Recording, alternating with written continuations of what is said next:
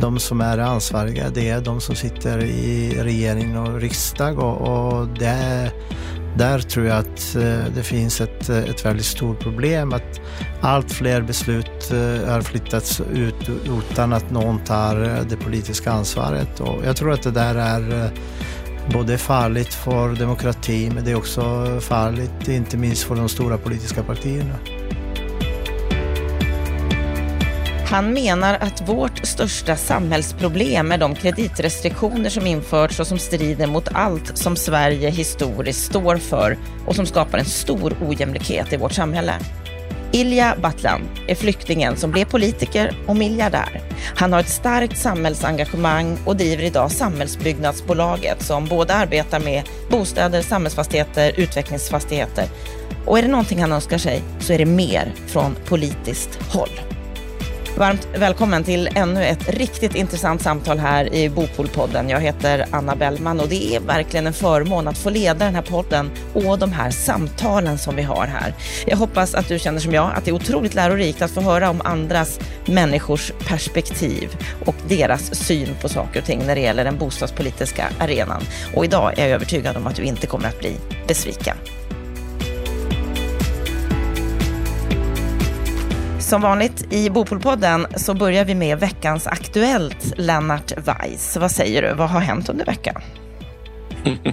ja, om man får vara lite egocentrisk så får man väl säga att eh, det som har hänt är att vi släppte, Veidekke i samarbete med Evidens släppte en rapport här i veckan som eh, påannonserades genom en debattartikel på DN Debatt i tisdags och i onsdags så hade vi ett seminarium, ett, ett välbesökt seminarium på Stockholms handelskammare där vi presenterade rapporten och ett antal talare kommenterade rapporten och eh, gav sina synpunkter på hela diskussionen om hushållens skulder och kreditrestriktionerna. Och den här rapporten heter ju Missförstånd, överdrifter och rena felaktigheter. Är det så att det är rena felaktigheter? Ja, det låter ju väldigt eh, märkligt att, att använda så starka ord men, men eh, jag skriver alltså i debattartikeln på DN Debatt att eh, våra myndigheter är frapperande vårdslösa med fakta och det står jag för. Ehm, vi visar alltså med tio exempel att det är väldigt, väldigt stora avvikelser ifrån eh, ren fakta som kan vederläggas i offentlig statistik eller rapporter eller utredningar och vad myndigheterna säger. Utan min uppfattning är att debatten om hushållens skulder har gått överstyr. Den, har, den, har, den tar karaktär utav religion i vissa avseenden där myndigheterna utgår från ett antal självformulerade trossatser eh, men som, men som de har väldigt svagt faktaunderlag för. Och någonting som är väldigt provocerande i den här debatten är ju att man hela tiden hänvisar till internationella myndigheter som någon sorts alibi. Men där eh, kommenterade ju både Robert Boye och eh, Lars Jo Svensson utifrån egna erfarenheter hur det här går till. Det går ju till på det sättet att myndigheterna skickar hit eh, en, en eh, grupp yngre utredare som intervjuar Riksbanken och Finansinspektionen. Så åker de hem och skriver en PM, remissar till de svenska myndigheterna som kriarättar så att säga i, i, eh, i, i det här materialet och sen så publicerar IMF, ECB och vad de nu heter en rapport som Riksbanken och Finansinspektionen hänvisar till någon, som någon typ av eh, kvitto på att de har rätt i debatten.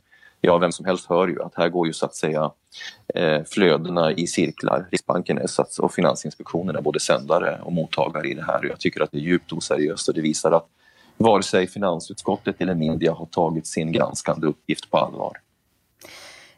Det som jag blev lite förskräckt över, eller som bara spär på det du säger här, det var när jag frågade handelsprofessorn Lars E.O. Svensson om varför de står fast vid sina felaktiga påståenden, om det nu är så att det är så felaktigt som många av experterna som du tog dit menar. Och där han säger att mycket handlar om prestige.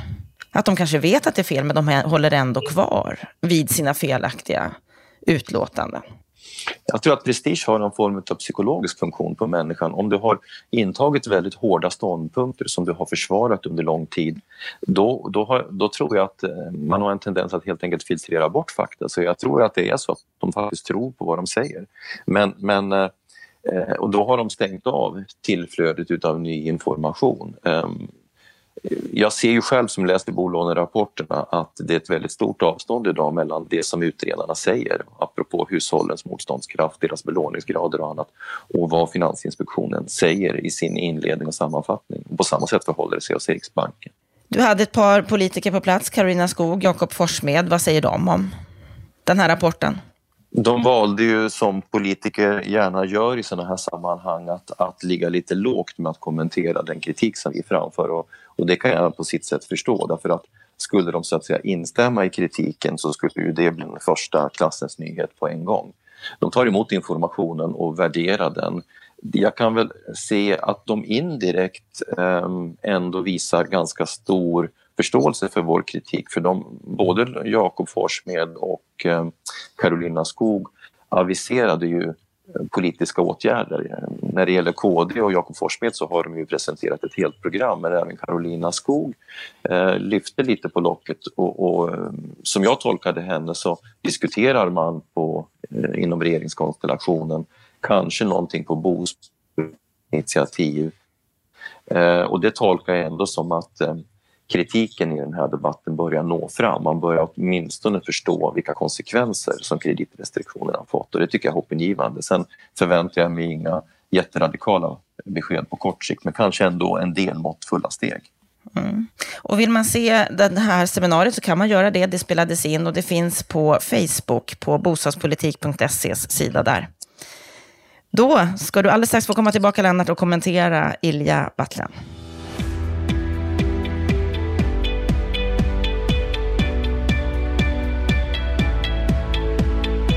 Vad är det som gör vissa människor extra intresserade och drivna att förändra samhället till något bättre? Idag ska vi få träffa en person som är med och påverkar. Han är flyktingen som blev politiker och miljardär. Han har ett starkt samhällsengagemang och driver idag ett bolag som han menar är en ny benchmark för svenska fastighetsbolag. Och han rekommenderar alla att få sparken en gång i sitt liv. Hur ser han på marknadsläget, branschen och livet? Varmt välkommen till Bopolpodden, Ilja Battlan. Tack så mycket. Vad är din sinnesstämning idag? Jag är väldigt, uh, väldigt glad idag därför att det är, uh, solen skiner och uh, bor man på de här breddgraderna då ska man vara glad varje dag när vi får så, så fin sol som idag. Ja, man kan inte ta det för givet riktigt. Nej, man kan inte ta det för givet och, och jag tror att det där är en viktig, viktig del i livet också, att uh, man ska glädjas uh, åt segrarna och man ska kämpa hårt uh, och man ska fira segrarna. Och är det en solig dag, det är lika bra som en seger. Mm, är du duktig på att fira segrar? Jag, är, jag kan vara duktigare, men jag är alltid väldigt noga för mina anställda att vi ska både slå i klockan när vi har gjort någon affär eller när vi har gjort en bra finansiering. och också eh, ha, en, eh, ha möjlighet att fira när, när tillfället ges. Därför att, eh, jag tror att det är otroligt viktigt att man har kul på jobbet och det är otroligt viktigt att man är med och, och firar med sina, sina arbetskamrater och sina kompisar. Har du kul på jobbet? Jag har haft förmånen att ha kul på jobbet och, och, och ha sådana jobb eh, där eh, jag varit eh, varje, glad varje dag när jag gått till jobbet och, och jag tror att det där är en, en otroligt viktig känsla.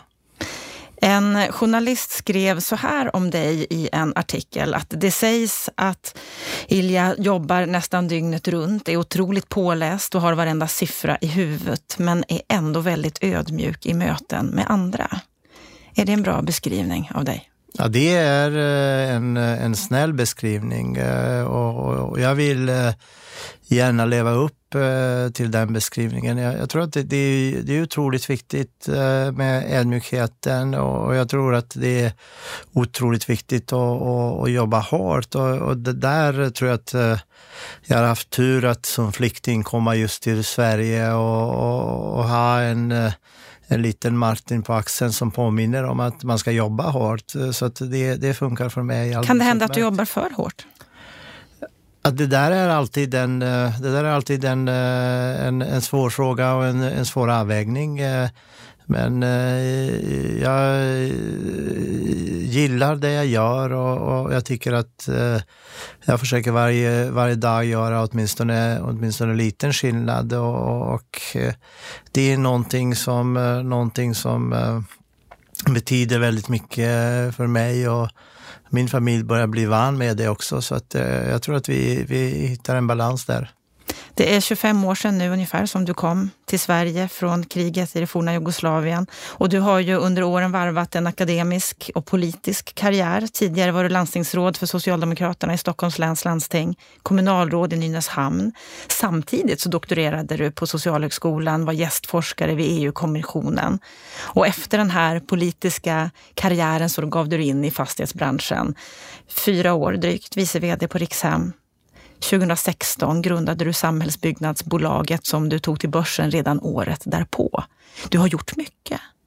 Jag har haft eh, eh otrolig förmån att, jobba med väldigt duktiga människor och, och också på det sättet eh, både fått eh, stimulansen och, och, och haft eh, tur och eh, få väldigt mycket mentorskap och, och, lära, lära mig på vägen. Så, så att eh, det, det, det, blir, eh, det blir en hel del. Eh, samtidigt är 25 år eh, lång tid, så jag börjar bli lite gammal också. Så, så att, det är en kombination. Men det jag tänker är, var får du din energi ifrån? Nej, men jag tror att, det, det, jag tror att det finns en, en dynamik där som är en, en kombination av, av den drivkraft som, som jag hade hemifrån där Eh, mina föräldrar eh, var väldigt noga med att man ska utbilda sig och, och, och jobba hårt. Och, och, det där vet alla som, som, eh, som har haft arbetarklassföräldrarna hur, hur djupt eh, den här strävan efter bildning och strävan efter, efter en klass, klassresa ligger i det. Och, och sen eh, efter att eh, vi råkade, om man uttrycker det lite försiktigt, för, för krig och, och på det sättet blev man eh, ytterligare en gång eh, påmind om att eh, det gäller att göra saker när man kan och, och det, gäller, det gäller att försöka gå framåt eh, om man, om man får en möjlighet. Och det är det som jag menar att jag och min familj har fått i Sverige och det är jag väldigt tacksam för. Och, och det där tror jag att det har blivit en, en extra drivkraft, att, att jag känner varje dag att där samhället öppnade sina dörrar till, till mig och min familj när vi behövde det och, och, och jag har en uppgift att uh, återgälda del av detta. Mm, för du har ju ett väldigt starkt samhällsengagemang. Ja, det är väldigt viktigt för mig därför att uh, jag, jag, känner, och, och, det där tror jag att många som har upplevt krig och, och, och, fått en fristad eh, kan, kan känna. Eh, för eh, vi fick eh, fristad i Sverige, vi fick eh, möjligheter att utvecklas och, och, och, då tycker jag också att man ska, man ska vara en, eh, en samhällsengagerad person. Man ska se till att återbetala till samhället så, så gott man kan och jag tror att det där, de frågorna kommer att bli allt mer viktiga också i affärslivet och i samhället i stort. Att eh, vi behöver varandra och vi ska försöka göra så mycket gott vi kan för varandra. Och du började ju med en ganska så rejäl karriär inom politiken. Varför slutade du med det?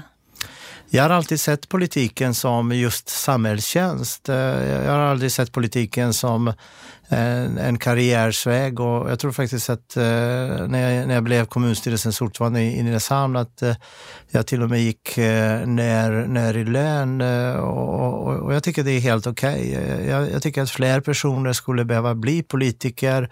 Jag tror att vi idag saknar en bredd i politiken med engagerade medborgare som har gjort olika saker i livet. Och, och, och jag tror just det här med representation eh, och att alla människor ska kunna representera oss är otroligt viktig bas för demokratin. Men du såg det som snarare en, en, en begränsad period i ditt liv som du skulle jobba med? Absolut, och, och därför att jag tycker att alla ska kunna vara politiker och, jag tycker också att man, man ska göra det under, under några år och, jobba hårt och, och försöka göra skillnad för sina, sina medmänniskor, för sina invånare eh, och, och för, sitt, eh, för sitt samhälle. Och när, eh, och, och, när man har gjort det, då, då, får man göra någonting annat. Jag tror att vi behöver mycket mer rörelse mellan politik och näringsliv eh, och åt båda håll. Och jag, jag, tror att det är ett problem för Sverige idag, att, eh, att vi har för lite av den typen av rörelser där erfarna personer kommer också från näringslivet eh, in i politiken. Vissa menar att det är lättare att påverka utanför politiken genom att exempelvis bygga bolag. Hur ser du, hur ser du på det?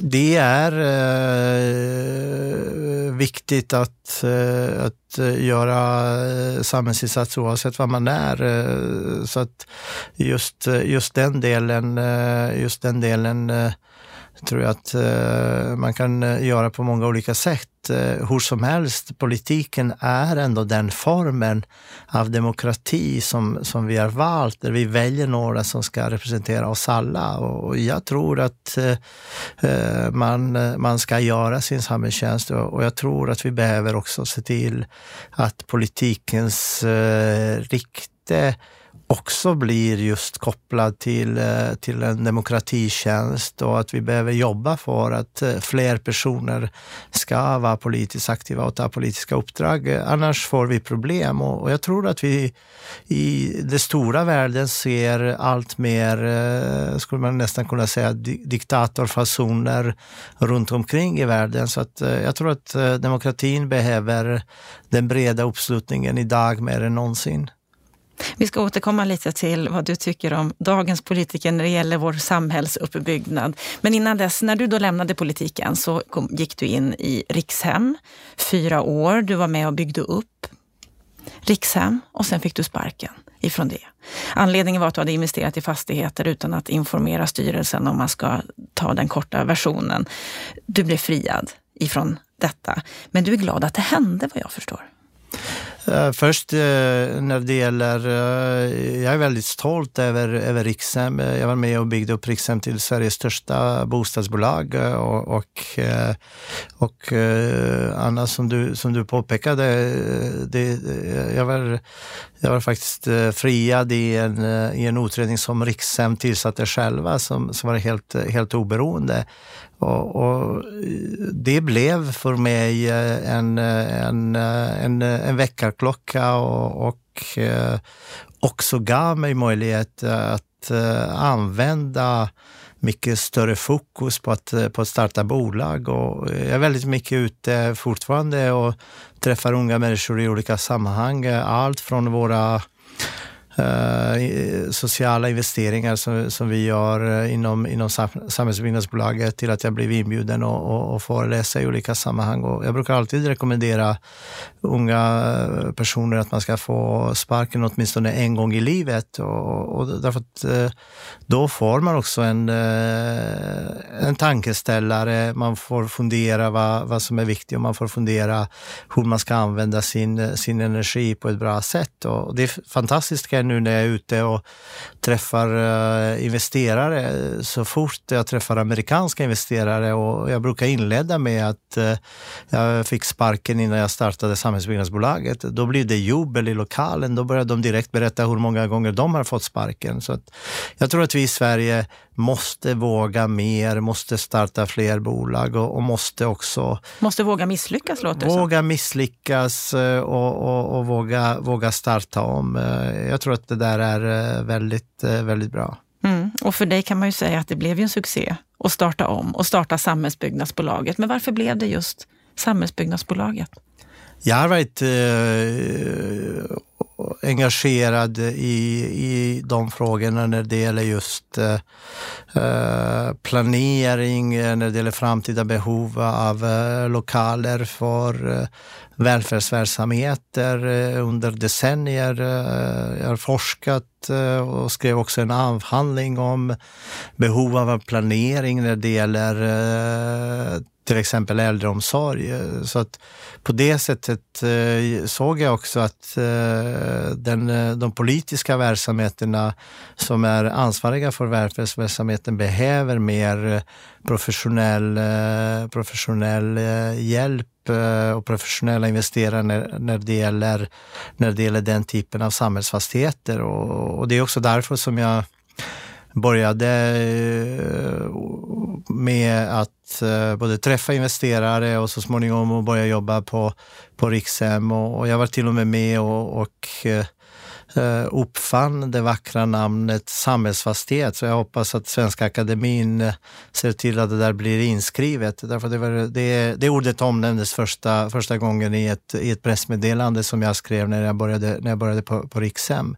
Så att eh, jag har ett väldigt eh, djupt intresse för just eh, samhällsfastigheter och, och, det är också kopplat till eh, min stora respekt för de nordiska välfärdsstaterna. Trots att vi ibland tycker att vi är väldigt olika norrmän eller, eh, eller danskar eller, eller, eh, eller finnar för den delen. Men, men det här är ändå den delen av världen som troligen är det mest transparenta och som troligen har de starkaste välfärdsstaterna. Och, och det är eh, själva idén bakom samhällsbyggnadsbolaget är att skapa ett bolag som äger eh, samhällsfastigheter där man får en exponering just mot eh, den nordiska välfärdsstaten och, och eh, på det sättet hoppas jag också att eh, vi bidrar till att eh, skapa en starkare bild av Norden som en bra region att investera i.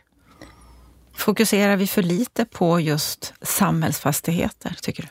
Jag tycker det och jag tycker också att vi fokuserar för lite för att vara stolta över den, eh, den sociala infrastruktur som vi, som vi har i Sverige. Det är klart att vi har en hel del utmaningar. Det, det är klart att vi kan göra många saker bättre, men eh, i grunden den nordiska modellen har en, har en väldigt stark eh, bas och relativt goda förutsättningar att bidra till, till jämlika samhällen. Så att jag tror att vi skulle kunna både vara mer stolta över det vi har åstadkommit i Norden, eh, men också fokusera mer på samhällsfastigheter därför att där kommer det finnas stora behov eh, och det är också någonting som är en eh, viktig del i den totala välfärdsleveransen om man uttrycker det på det sättet. Mm, och tittar man på de här tre, fyra åren som har gått nu sedan du startade Samhällsbyggnadsbolaget så har det gått väldigt bra. Ni har fastigheter som är värda 25 miljarder ungefär idag. Drygt 30. Drygt 30 idag, det är gamla siffror. Ja. Men i, i fjol så gick bolaget med nästan 2 miljarder i vinst före skatt. Eh, er soliditet låg på höga 41 procent. Det är ju otroliga siffror. Det är, det är bra siffror, men samtidigt är det på det sättet att uh, uh, har man uh, en stor uh, bredd med aktieägare och, och, då är det otroligt viktigt också att man har en stark finansiell ställning och, och, och där är en, en resa som vi har gjort som har varit eh, otroligt eh, lyckosam för bolaget eh, och det är att vi har fått en eh, investment grade rating eh, vilket har lett till att, eh, att vi har eh, idag väldigt eh, låga finansiella, finansiella kostnader. Eh, vi gjorde nyligen, eh, emitterade en obligation eh, på sju år med en fast ränta på cirka 1,1 procent och, och det är klart att Eh, den typen av förmånlig, förmånlig finansiering eh, som man får med en stark balansräkning skapar goda förutsättningar för bra resultat. Vad är det då ni har gjort rätt? Det som vi har gjort rätt, det är att eh, jag brukar alltid säga att det viktigaste oavsett vilket bolag man har är människorna. Och vi har haft förmånen att attrahera några av eh, vassaste fastighetspersonerna i, i, i Norden. Eh, Lars Dagesson som var med och byggde upp Kungsleden, Christer Karlsson som var med och Eva-Lotta Strid, Oskar Lekander som var med mig Eh, på, på Rikshem och ett antal andra medarbetare. Och i styrelsen Lennart Schuss som grundade Catella, Sven-Olof Johansson som grundade Fastpartner. Vi har Anne-Grete Strem Eriksen, eh, en, en fantastisk eh, dam, före detta norska försvars och, och hälsominister. Så att just det där att vi har fått en bredd av väldigt duktiga personer har varit, har varit otroligt, otroligt lyckosamt för oss. Sen att vi samtidigt har haft en eh, bred uppbackning av våra aktieägare och på det sättet fått en stark balansräkning har också bidragit till att vi har kunnat växa på ett bra sätt. Tittar man i ert bokslut så, och i ditt vd-ord så nämner du låg risk ett par gånger, lägre finansiell risk ett par gånger, lågrisktillgångar, trygg. Är det viktigt? Det är väldigt viktigt för mig och, och, och det, jag brukar säga att eh, Eh, Eh, för mig är eh, samhällsbyggnadsbolagets eh, tillgångar och dess bild Eh, för, eh, för internationella investerare och nästan en, eh, en ideologisk fråga utifrån min syn på, på den nordiska välfärdsstaten och min syn på, på Norden som en trygg och stabil region. Så att jag jobbar väldigt hårt för att bolaget ska ha väldigt, väldigt låg risk och också att vi klarar av att kombinera den eh, låga finansiella risken med fokus på hållbarhet. Därför att eh, jag är övertygad om att framtiden tillhör de som tidigt eh, kan involvera hållbarhet i sin, eh, i sin affärsmodell. Och då menar jag inte bara att göra stora investeringar i att minska koldioxidutsläpp, utan jag menar också på de insatser som vi gör när det gäller till exempel att vi varje sommar erbjuder eh, ett antal ungdomar sommarjobb. Eh, I år, eh, vi har som mål nästa år att komma upp i, 100 arbetstillfällen. I, I, år erbjuder vi 80 ungdomar sommarjobb, det vill säga att det var 80 unga personer som tjänade sina första pengar, som fick en kontakt med arbetsmarknaden tack vare vårt bolag och jag är väldigt stolt över detta. Mm, då är vi inne på social hållbarhet.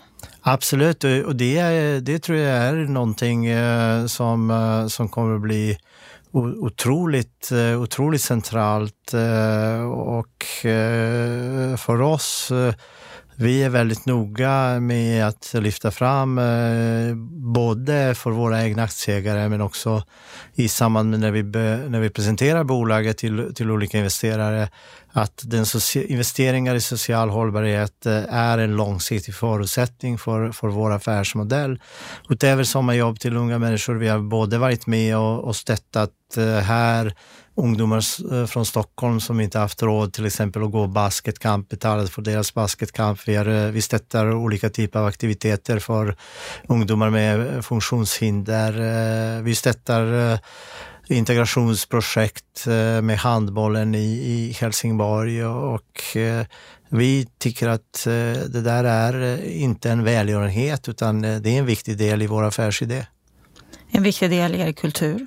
En viktig del i vår kultur och, och jag tror också en, en otroligt central del för, för framtida värdeskapande. Därför att jag, jag tror att hållbarhet eh, har gått eh, från eh, någonting som många uppfattade eh, som någonting eh, lite Uh, välgörenhets, välgörenhetsinriktad eller lite nästan halvsuspekt ibland till en, uh, en central del i, i många affärsmodeller och jag tror att det är bara början. Jag tror att vi kommer att få en situation där om man är ute och, och vill be investerare om pengar, att man uh, kommer att behöva också redovisa på vilket sätt man gör gott för samhället, på vilket sätt bidrar man till att minska koldioxidutsläpp, på vilket sätt eh, bidrar man till att samhället blir bättre för alla. Man kan inte blunda för något av dem?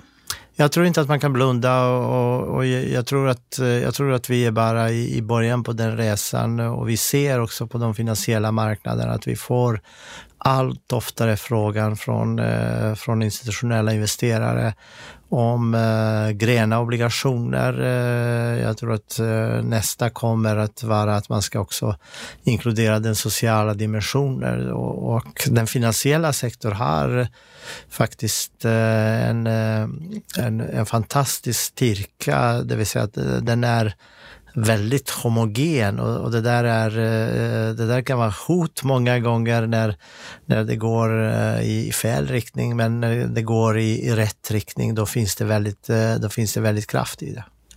Under Almedalsveckan så sa du så här att under nästa år kommer vi vara en ny benchmark för svenska fastighetsbolag bland internationella finansiella aktörer. De har förstått att det är samhällsfastigheter som står för långsiktigt bra investeringar. Absolut, och, och jag var ute nu och, och, träffade, träffade investerare i Frankfurt, eh, London, eh, Paris, Amsterdam och eh, de nordiska storstäderna och, och fick den typen, fick den typen av respons. Att de ser att när tiderna är oroliga, att lågrisktillgångar i form av samhällsfastigheter eller eller också svenska hyresrätter eh, är eh, en, eh, en väldigt, stabil, väldigt stabil investering. Och, och, jag tror att det där är bra, därför att det ger två saker. Den ena är att det skapar förutsättningar för att nytt kapital tillförs till Sverige och den andra är att man också synliggör områden som oftast inte haft hög status. Bara för 15 år sedan var det nästan inga investerare som ville investera i äldreboende. Det är, idag är det helt ofattbart, men det är faktum. För 15 år sedan var det väldigt svårt att sälja till exempel eh, äldreboende till, till pensionsbolagen därför de uppfattade det som eh, eh, mycket konstigt och exponerat till politisk risk eh, med mera. Så, så att, men idag ser det annorlunda ut. Idag ser det väldigt annorlunda ut. Och idag är det ett väldigt stort behov av äldreboenden när vi tittar några Absolut. år framåt så finns ju ett underskott av det. Och det finns eh, stora underskott och det, är också, eh, det påverkar också om du, om du tar ett annat eh, besläktat område, bostadsmarknaden. Vi behöver i Sverige mer eh, riskvilligt kapital. Eh, vi har eh, tyvärr utifrån olika regleringar fått väldigt mycket kreditrestriktioner både på banksystemet och på privatpersoner. Kan man då skapa, kan man då skapa investeringslag som också attraherar eh, internationell kapital, då bidrar det till vår försörjning och det bidrar till att de viktiga investeringarna blir gjorda. Och ser man på den demografiska situationen, då kommer man att se att vi under de närmaste decennierna kommer att ha väldigt stora behov av både nya äldreboenden men också faktiskt inte minst i storstäderna skolor och förskolor. Så det är det internationella kapitalet vi borde söka mer av? Jag tror att, eh, jag tror att vi har i, i, i Sverige och i, i Norden eh, en, en, en, bra, en bra utgångsläge och, och jag, tror att vi, jag tror att vi kunde göra mycket mer eh, av viktiga infrastrukturinvesteringar eh, genom att Eh, genom att både attrahera internationell kapital och, och eh, visa den, eh, den styrka de ordnade samhällen har. Därför att det är väldigt lätt att uppfatta transparens och, och, och ordning och, och, och reda i, i alla fall i Norden Eh, trots att man kan alltid ha lite synpunkter. Men, men i ett internationellt perspektiv eh, är där välordnade samhälle och, och, och, där finns fördelar som, eh, som, man, som man kan om man uttrycker så, få avkastning på genom att, att man får internationell kapital till förmånliga villkor. Ni växer ju kraftigt. Ni investerar mycket, ni köper bland annat eh, olika samhällsfastigheter och sen så går ni ut också i, i projekt med bland annat eh, Oscar Properties när det gäller att eh, hitta ett eh, bostadsprojekt här. Ni ska bygga billigare bostäder ute i landet via deras bolag Norrtärna. Absolut. Oskar är en av, en av våra samarbetspartner. Oskar har gjort eh, Eh, väldigt mycket eh, för eh, arkitekturen i Stockholm och, och, vi hoppas att, att det kan också komma till del i regionstäderna.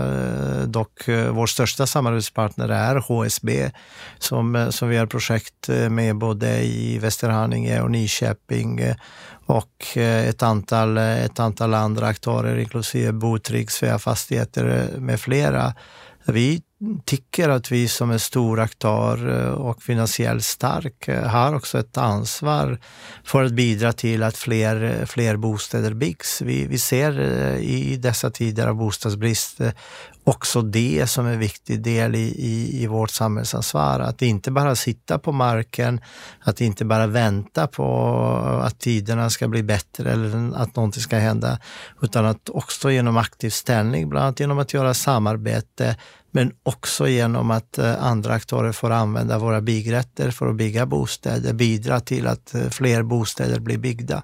Så du ser det inte som en spretig uppbyggnad av bolaget att både satsa på bostäder och samhällsfastigheter? Nej, snarare tvärtom. Eh, svenska hyresrätter och nordiska samhällsfastigheter har en väldigt, eh, väldigt, gemensam, eh, väldigt gemensam sak eh, genom sin, sin koppling till det offentliga, det, det publika. Det, det, är därför som svenska hyresrätter översätts på engelska som, som public housing. Därför det är en reglerad, hyres, det är en reglerad hyresmarknad och, och där finns väldigt mycket likheter. Den andra likheten är att de flesta av de här tillgångarna ägs fortfarande i Norden av kommunerna, inte bara i Sverige, utan du har samma situation i, i Norge, eller Finland eller Danmark. Det är fortfarande de flesta äldreboenden eller skolor ägs av kommunerna. Och i Sverige de flesta bostadsbolag, eh, hyresrättsbolag, är ägda av kommunerna. Så det finns en, eh, ett antal gemensamma, gemensamma ytor som, som kopplar ihop de här tillgångarna. Så inget, inget behov av att fokusera? Vi tycker att vi fokuserar genom just vår exponering mot, eh, mot eh, eh de nordiska välfärdsstater och eh, vi köper eh, inte kommersiella fastigheter. Vi, vi satsar inte på kontor eller retail utan just på samhällsfastigheter och kombinerar med svenska, svenska hyresrätter. Och där har vi också en möjlighet att påverka och försöka bidra att fler bostäder blir byggda. Och nu i det här projektet som ni har med Oscar Properties, du ser ingen risk i det? De har det lite tufft, det bolaget. Nej, men jag, jag lägger ingen... Eh, Oskar jobbar hårt eh, för, att, för att rädda hans bolag. Eh, det, det projektet eh, vi har i, i Karlskrona är eh, en, en, relativt, eh, en relativt litet projekt som, eh, som inte har någon, några finansiella implikationer. Däremot, eh, däremot tror jag att eh, Oskar med hans kreativitet har väldigt mycket att, bidra och jag hoppas att eh, han ska klara av att utveckla eh, sitt bolag vidare och jag hoppas också att han, att han eh, vågar och klarar av att satsa också på hyresrätten. Du var inne på det alldeles nyss, att vi har fått olika typer av kreditrestriktioner. Det är ju inte bara Oskar som har det tufft, även de som vill in på bostadsmarknaden har det tufft med tanke på de kreditrestriktioner som har införts. Hur, hur ser du på det? Jag tycker att detta är eh, ett av de största samhällsproblemen eh, idag och, och det är ett problem som eh, bidrar till, till ojämlikhet därför att kreditrestriktionerna drabbar eh, yngre människor. De, eh, de skapar också stor ojämlikhet därför att allt fler människor tvingas eh, låna från, eh, från kons på konsument, eh, konsumentkreditlånen med väldigt höga räntor. Så att vi har fått en, ett läge där de rikaste får de lägsta räntorna och eh, kan låna i stort sett hur mycket som helst. Och de som är eh, unga och skulle behöva Eh, bygga upp eh, sitt bostadskarriär eh, för de sämsta räntorna och de sämsta villkoren. Så det här är en av de största samhällsojämlikheter idag. Och, den är också generationsbetingad, det vill säga de som har rika föräldrar får också de bästa förutsättningar. Och det här strider mot mot allt som vi historiskt sett Eh, sett i Sverige och för mig är det helt ofattbart att det inte finns en politisk diskussion kring detta. Nej, för det är ju ett av de, en av delarna här att Finansinspektionen, Riksbanken, de går ju inte ut och tar debatten. Och det ska, det, ska de, eh, det ska de inte göra. Så att eh, det, det, de, är, de är myndigheter men det är de som är ansvariga, det är de som sitter i regering och riksdag, riksdag och, och det, där tror jag att eh, det finns ett, ett väldigt, stort väldigt stort problem att allt fler beslut eh, har flyttats ut utan att någon tar eh, det politiska ansvaret. Och jag tror att det där är eh, både farligt för demokrati men det är också farligt inte minst för de stora politiska partierna. Vad önskar du dig från politiskt håll? Det som jag önskar det är att, eh, att någon ser just när det gäller kreditrestriktionerna vilka förödande konsekvenser det har för väldigt många människors liv och att man vågar ta ställning och, och vågar, eh, vågar agera. Det är en, eh, det är en väldigt viktig, det är en väldigt viktig fråga för, eh, för Sverige. Eh, sen eh, älskar jag mig förstås och det gör jag alltid mer investeringar i infrastruktur därför att jag tycker att vi har haft en god utveckling i Sverige, bland annat de som vågade investera i järnvägen i slutet på 1900-talet. Jag tror att det krävs eh, mer fokus just på vad är det som långsiktigt skapar de bästa förutsättningarna för Sveriges utveckling. Om du tittar på framtiden, var tror du att vi är om, säg tio år, när det gäller vår sam, vårt samhälle, vår samhällsbyggnad? Jag hoppas att, eh, jag hoppas att eh, Sverige fortsätter utvecklas väl. Sverige är ett, eh, ett fantastiskt land. Eh, det är klart att vi, vi har en del problem med, med brottslighet och också en del problem med integration. Eh, men eh, samtidigt, eh, vi har fantastiska förutsättningar. Så, så jag hoppas att vi får en stark framtidstro som ger oss möjlighet att, att leverera den potential som jag ser att Sverige har. Du får inte lust att engagera dig politiskt igen för att få det att gå lite fortare? Nej, jag har gjort min uh, samhällstjänst och, och, och, jag tycker att det, det, är viktigt att vi får fler som, som gör samhällstjänst och, och jag känner mig trygg att eh, vi i Norden har kapacitet att göra det. Vad är planerna för Samhällsbyggnadsbolaget framåt? Samhällsbyggnadsbolaget kommer att vara den största aktör eh, inom eh, det som är social infrastruktur i Norden och eh, där vi faktiskt nu i somras köpte vår första fastighet från danska staten.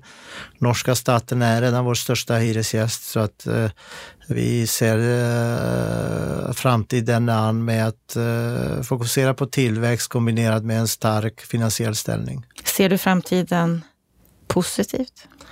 Jag är alltid optimist och, och, och det där är, det där är eh, hoppas jag eh, bra. Men eh, eh, jag försöker också lägga mycket krut eh, på att fundera kring, kring riskerna. Och, och, och jag ser just nu väldigt mycket risker i, i termer av protektionism, i termer, i termer av att allt fler politiker på olika nivåer eh, kör med lite diktatorsfasoner på lite olika sätt. Eh, så att eh, världen har sina utmaningar men eh, det goda brukar vinna till slut.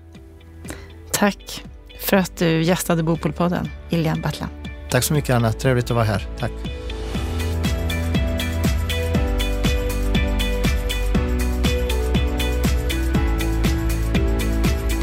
Ja, nu har vi hört samtalet här med Ilja Battlan. Ord och inga visor. Vad säger du, Lennart Weiss?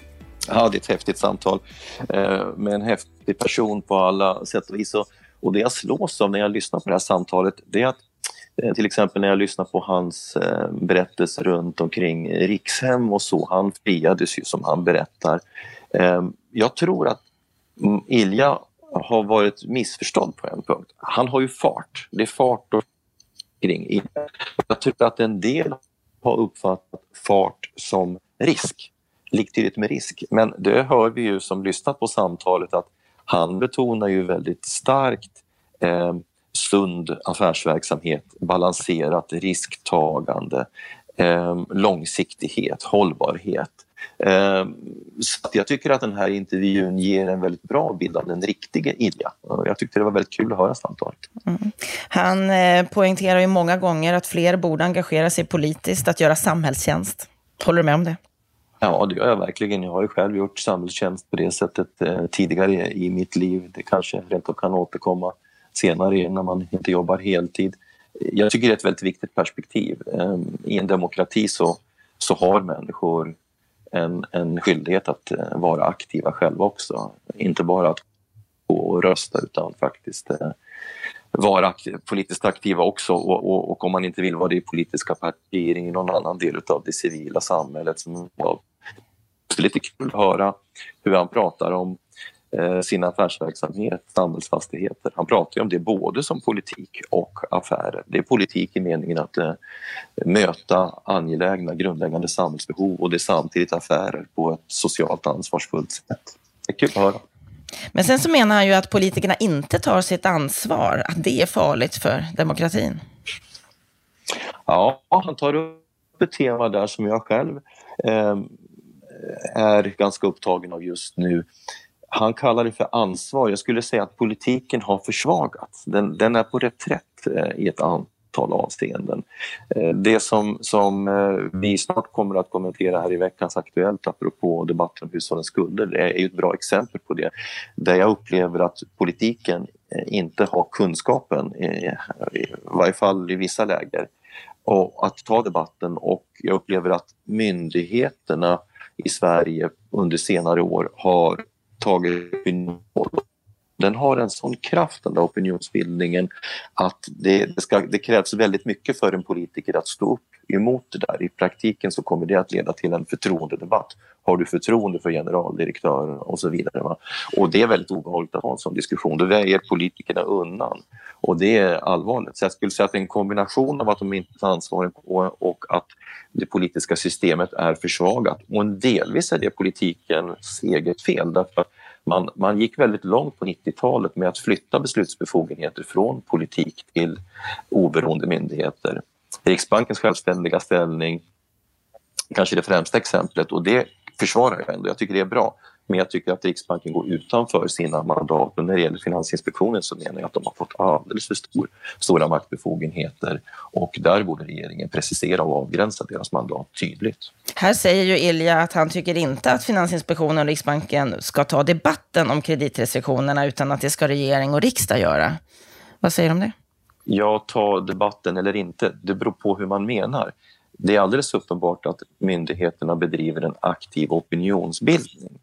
Och det som jag då beklagar det är ju att de, de så att säga går ut med eh, i debattartiklar, de medverkar i seminarier och, och, och gör väldigt långtgående uttalanden om allt ifrån marknadshyror, hur bostadsförsörjningen ska fungera, ungdomars rätt till bostäder och vad det nu är och väldigt långtgående uttolkningar utav eh, problem med hushållens lån och så vidare. Sen när de får mothugg, då tar de inte debatten, då backar de undan.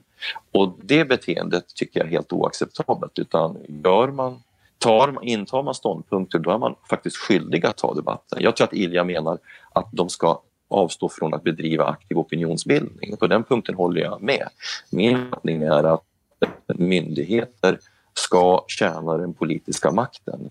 De ska alltså verka inom sina eh, direktiv och ramar. De ska verkställa de beslut och riktlinjer som politiker har fattat beslut om. Sen när det gäller deras egna personliga politiska åsikter ska de hålla inne med dem.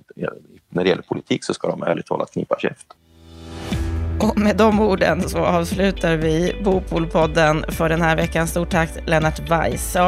Är det så att du tycker om det du hör här i Bopolpodden så sprid den gärna till fler och är det så att du har tips på vad du vill höra här så mejla oss gärna på podd bostadspolitik.se. Och med det önskar jag dig en riktigt trevlig vecka.